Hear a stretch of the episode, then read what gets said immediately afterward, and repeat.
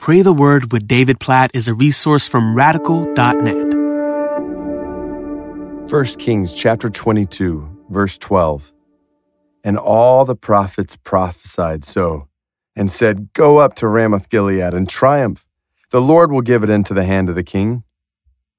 When you read this story and the context around this verse, you realize that these prophets are false prophets.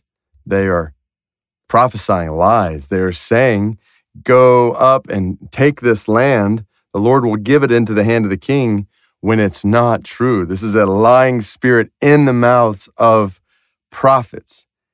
And it is a keen reminder of something we see over and over again, not just in the Old Testament, but in the New Testament, as we are warned to watch out for false prophets. Jesus says this. Paul says this over and over again. Watch out for false prophets. 1 John warns against this.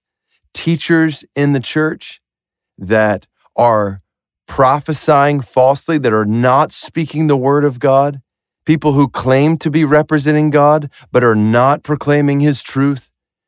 I want to encourage you, let 1 Kings chapter 22 be a reminder to you to test everything you hear by the word of God. And when you are sitting in a church gathering, when you are sitting in a conference, when you are reading a book, whenever you hear a message, always test it by the word of God. Open the Bible, look at it for yourself, and make sure that what you are hearing aligns with God's word. If it does not align with God's word, do not believe it. And watch out for this in the church. You think, well, that's a safe place. But even Paul, when he was with the Ephesian elders in Acts chapter 20, reminded them, he warned them. He said, there will be some from among your midst. He's talking to these pastors, some of you who will speak falsely. So we've got to be careful. We've got to be careful. There is so much teaching today that is cloaked as from the Bible, that is cloaked as Christianity, that is cloaked as the gospel, that is not the gospel, that is not Christian truth, that is not biblical faith. So test everything you hear by the word of God. God, we pray for fidelity to your word, for faithfulness to your word, for your word to lead and guide and form our minds, our thoughts, and the words of those who claim to teach your word. God, please help me as a pastor. I pray for every pastor. Help us to proclaim your word truthfully, faithfully, not falsely.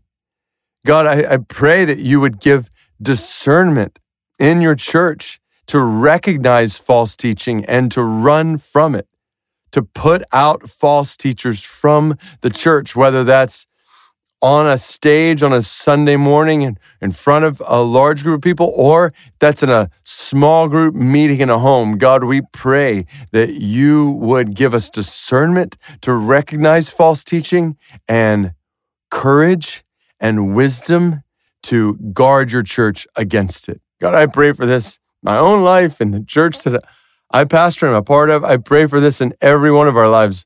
As we listen to this, please help us to know your word and filter everything we hear through it. And then, God, we pray for all kinds of people all around the world who are believing false teachings. You would open their eyes to the truth.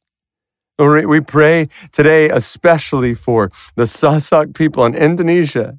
Over 3 million of them, almost every single one of them, Muslim, believing the teachings of a false prophet. God, please cause the truth and the grace and the love of Jesus to be made known among the Sasak people in Indonesia. God, we pray for that today, and we pray for that in thousands of other people groups, where the gospel is not being proclaimed, where the truth of your word is not being proclaimed, where false teaching is being proclaimed. God, we pray for your truth to reign in your church and your truth to reign in the world as it's proclaimed among the nations.